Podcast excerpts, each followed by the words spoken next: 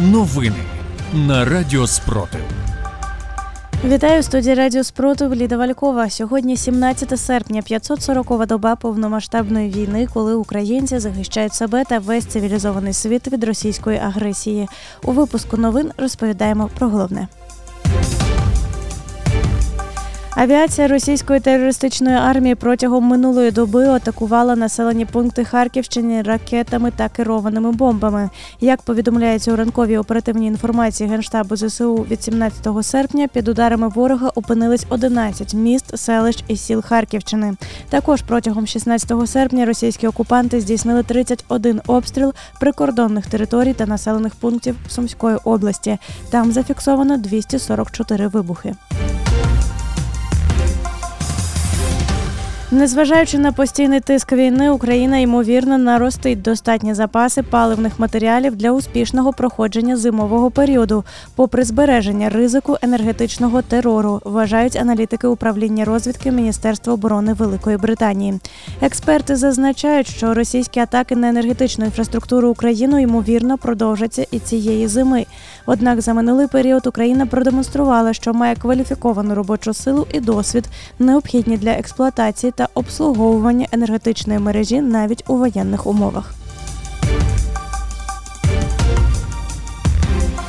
В тимчасово окупованому Мелітополі російські окупанти посилюють мілітаризацію дитячої освіти. В Палаці культури залізничників відбулося підписання угоди про відкриття в Костянтинівці першого кадетського класу Росгвардії.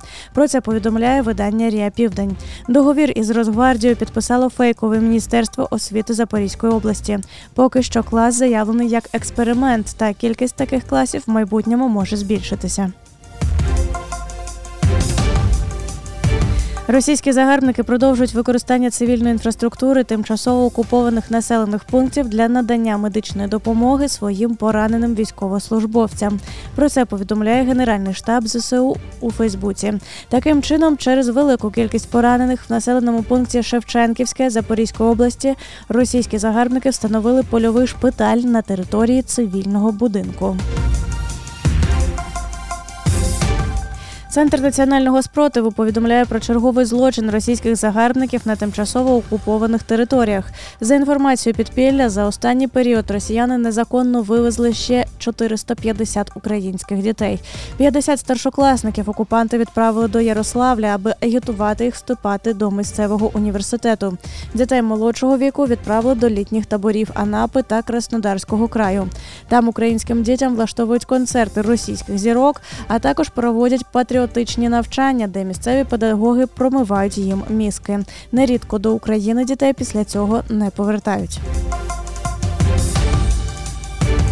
Російські окупанти терміново почали будувати нову лінію оборони на Нікольському напрямку. Про це повідомляє радник мера Маріуполя Петро Андрющенко. Цитую. По дорозі від Нікольського до Кінських роздорів активна авіація ворога. Значна кількість вантажівок з живою силою та їх мотлохом повертається в Нікольську частину Маріупольського району.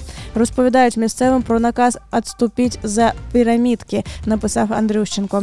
Окрім того, за його словами, росіяни почали активне окопування в районі лісів в Федоровському та Нікольському районах. п'ятнадцятого по двадцять шосте серпня росіяни встановили заборону на будь-які переміщення цивільного населення в районі між Голою пристанню та Кінбурською косою на тимчасово окупованій території Херсонської області. Таким чином ворог посилив фільтраційні заходи щодо місцевих жителів, повідомив Генеральний штаб Збройних сил України. Також російські окупанти проводять масові обшуки будинків та перевірку мобільних телефонів. Основну увагу загарбники приділяють людям, котрі мають сім-карти українських операторів. За один ранок сімнадцятого серпня українські оборонці знищили два російських ударних вертольоти Ка п'ятдесят два вартістю до шістнадцять мільйонів доларів кожний. Один з ворожих гвинтокрилів було знищено на Бахмутському напрямку близько шостої ранки, другий збили воїни сорок сьомої окремої механізованої бригади у Запорізькій області о сьомій сорок. За останню добу Сили оборони України ліквідували чотириста вісімдесят російських загарбників. З вами була Ліда Валькова з випуском новин на Радіо Спротив. Тримаємо стрій, віримо в Сили оборони та в нашу спільну перемогу.